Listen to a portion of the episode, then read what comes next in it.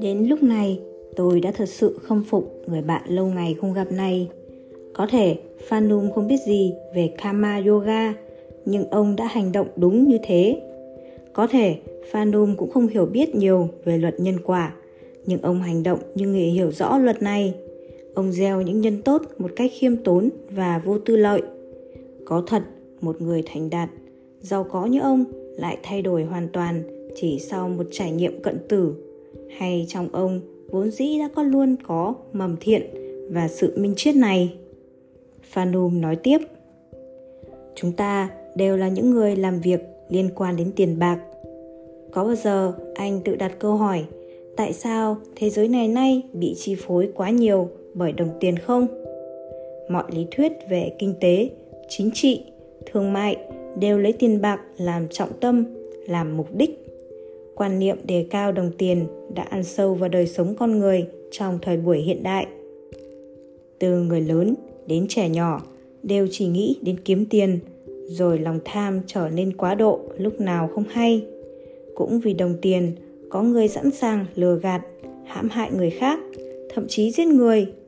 Bên cạnh đó, sự phát triển quá nhanh của công nghệ còn góp phần khiến con người ngày càng ít đi phần nhân tính. Đồng tiền có sức mạnh của nó. Nếu biết sử dụng nó, điều khiển nó, chứ không để nó điều khiển mình, thì chúng ta làm được nhiều điều hữu ích. Chúng ta đã có cơ duyên hiểu biết được nhiều hơn về tương lai. Ta có thể sử dụng tiền để phục vụ nhân loại. Phanum ngừng lại, nhìn tôi, rồi nói, để đi bước đầu tôi đã quyết định phải thay đổi chính mình trước. Nếu mọi người ham muốn gì thì tôi sẽ làm ngược lại, nghĩa là từ bỏ cái ham muốn đó. Nếu mọi người chỉ làm việc để có lợi cho bản thân thì tôi chỉ làm những gì có lợi cho người khác.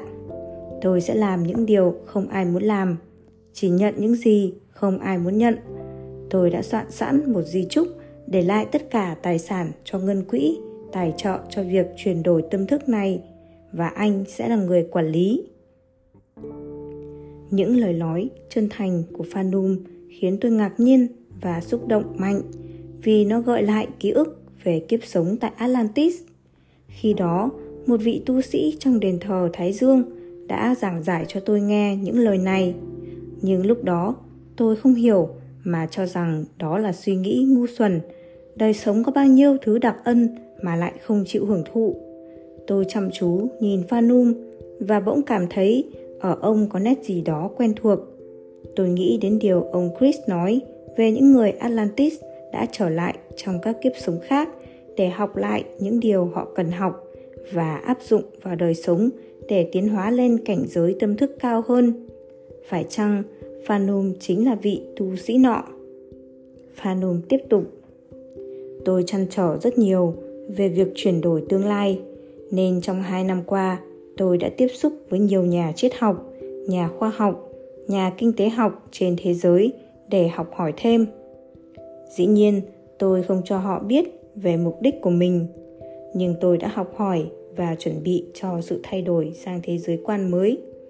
Anh có nhớ gì về danh từ này không? Tôi bật cười. Dĩ nhiên, tôi nhớ danh từ paradigm, bắt nguồn từ chữ paradigma có nghĩa là một hệ thống. Khuôn mẫu hay sự tập hợp của những ước lệ đã có sẵn thành quan niệm chung được mọi người chấp nhận. Chúng ta từ đã học hỏi học về thuật ngữ này trong lớp học về luật đầu tư. Phanum cũng bật cười theo tôi rồi nói Ngày nay, mọi người vẫn suy nghĩ theo những quan niệm hay thế giới quan đã được hệ thống hóa. Thật ra, quan niệm chỉ là những cặp kính màu mà mọi người nhìn ra thế giới bên ngoài. Khi chúng ta chấp nhận quan niệm nào đó, chúng ta bị giới hạn bởi nó. Cái mà chúng ta cho là sự thật thật ra chỉ mang tính tương đối, bởi ta đánh giá nó là sự thật thông qua cặp kính màu của một quan niệm nào đó mà thôi. Một khi chấp nhận quan niệm nào đó, chúng ta không mấy khi đặt câu hỏi về giá trị của nó hay về những tác động nó tạo ra với nhân loại. Mọi người sống và tin tưởng theo quan niệm mà họ đã chấp nhận. Những gì không phù hợp với quan niệm này sẽ bị coi là vô giá trị. Khi người ta được thoải mái trong một quan niệm nào đó, thì họ không thể nhìn thấy gì khác. Ngày nay, nếu ai nói trái đất là trung tâm của vũ trụ và mặt trời, mặt trăng và mọi hành tinh đều quay quanh trái đất thì chắc ai cũng bật cười vì khoa học đã chứng minh được quan niệm đó là hoàn toàn sai. Tuy nhiên, cách đây vài thế kỷ, bất cứ ai nói rằng mặt trời là trung tâm, còn trái đất và những hành tinh khác đều quay quanh mặt trời thì sẽ bị thiêu sống ngay. Copernicus và galileo bị ghép tội là phù thủy, là kẻ dị giáo chỉ vì quan niệm của họ quá mới. Thời đại của họ không chấp nhận được phải mất thời gian rất lâu với các dữ kiện khoa học cụ thể người ta mới thay đổi được quan niệm sai lầm kia. Khi quan niệm thay đổi thì con người cũng sẽ thay đổi. Cuộc cách mạng chuyển hóa là sự thay đổi quan niệm về những giá trị hiện tại dưới cái nhìn mới. Vậy cái nhìn mới là như thế nào? Phanu mỉm cười, lấy ra một tờ giấy rồi vẽ lên đó một hình vuông. Trong đó có 9 điểm tròn, rồi hỏi Anh có thể vẽ bốn đường thẳng xuyên qua cả chín hình tròn mà không nhấc bút lên không? Câu hỏi thật thú vị. Tôi cầm tờ giấy lên quan sát và suy nghĩ. Vẽ trong đầu một số cách thức đi bút nhưng vẫn để sót lại một hình tròn. Sau một lúc suy nghĩ, tôi lắc đầu đặt tờ giấy xuống mỉm cười. Câu đố thú vị quá, tôi nghĩ đáp án cũng thú vị không kém. Rất tiếc tôi chưa nghĩ ra. Phanum cũng cười. Ông cầm bút lên, dùng đúng bốn hướng thẳng, đường thẳng xuyên qua chín hình tròn và không cần nhấc bút. Tôi ngạc nhiên vô cùng vì đáp án quá đơn giản. Tôi bật cười. Ô, có thế mà tôi cũng không nghĩ ra Phanum mỉm cười Trước đây, khi lần đầu gặp câu đố này, tôi cũng như anh, cứ tự động mặc định rằng những đường thẳng kia chỉ có thể nằm trong khung vuông bao quanh chín hình tròn, thế là không giải được. Cái khung này đã giới hạn suy nghĩ của chúng ta. Nó tượng trưng cho quan niệm, cho thế giới quan của chúng ta hiện nay. Muốn giải quyết vấn đề, chúng ta phải thay đổi quan niệm bằng một số góc nhìn mới vượt lên trên những lý luận giả thuyết cũ những điều chúng ta cho rằng không thể xảy ra. Đó là sự chuyển hóa hay thay đổi quan niệm. Chuyển đổi thế giới quan mà nhà triết học, khoa học thomas kuhn đã nói đến. Tôi tin rằng giải pháp cho nhu cầu của nhân loại không phải điều gì phức tạp hay khó khăn như nhiều người vẫn nghĩ. Thực ra, nó chỉ là sự giảm bớt các nhu cầu đòi hỏi, lòng tham, ham muốn sở hữu và tiêu thụ để cùng nhau giải quyết các việc chung của nhân loại như bảo vệ môi sinh, tiêu trừ bệnh tật. Nền kinh tế hiện nay vốn theo mô hình được đề xướng từ thế kỷ trước, chủ trương khuyến khích tiêu thụ, giúp các xưởng máy sản xuất, vận hành và tạo ra việc làm cho mọi người. Mô hình này dựa trên nguyên tắc cung và cầu. Dựa vào nhu cầu tiêu thụ để xây dựng kinh tế và tạo ra việc làm. Mọi người càng tiêu thụ, xưởng sản xuất càng phát triển, tạo ra nhiều việc làm hơn. Dân chúng có việc làm, kiếm ra tiền thì sẽ tiêu thụ nhiều hơn và kinh tế theo đó phát triển lớn mạnh. Nhưng mô hình này đã gây ra nhiều hậu quả tai hại trong môi trường và xã hội. Bất chấp sự phát triển kinh tế, sự bất mãn của con người với đời sống vật chất vẫn ngày càng tăng sự chênh lệch giàu nghèo ngày càng lớn trái đất thì ngày càng nóng lên, thiên tai cũng gia tăng cường độ.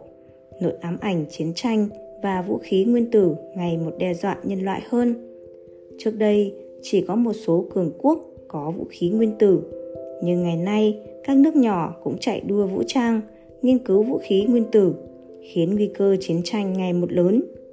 Chỉ một biến cố nhỏ hay một lãnh tụ điên rồ, tùy hứng cũng có thể tận diệt cả thế giới do đó, người ta lại nghiên cứu một loại vũ khí khác, loại có thể tiêu diệt con người nhưng không phá hủy thế giới.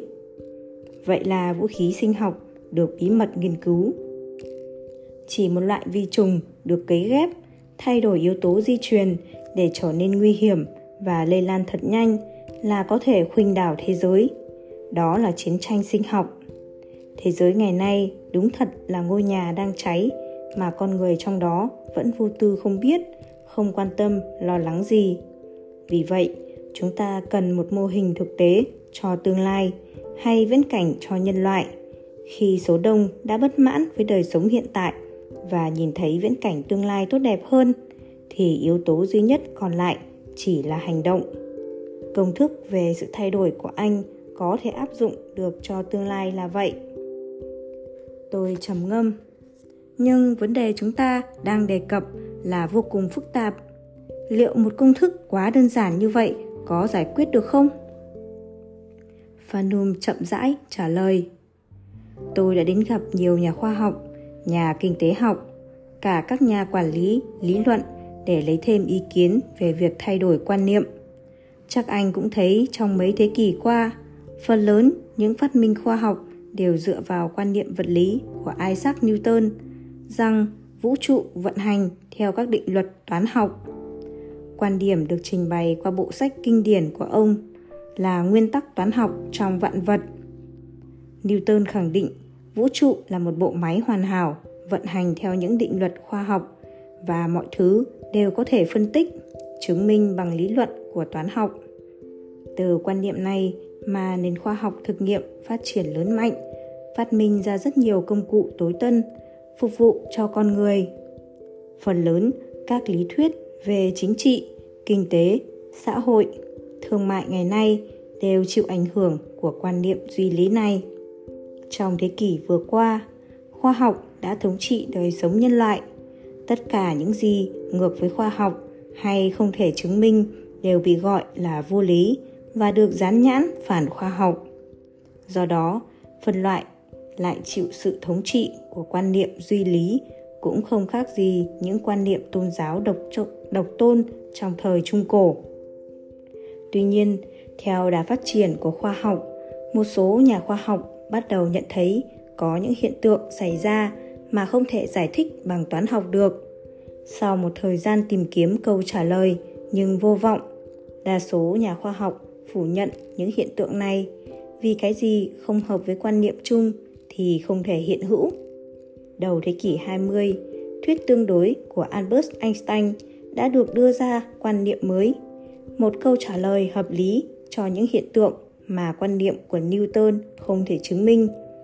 Chính Einstein đã nói, chúng ta không thể giải quyết vấn đề bằng chính những tư duy đã tạo ra vấn đề đó.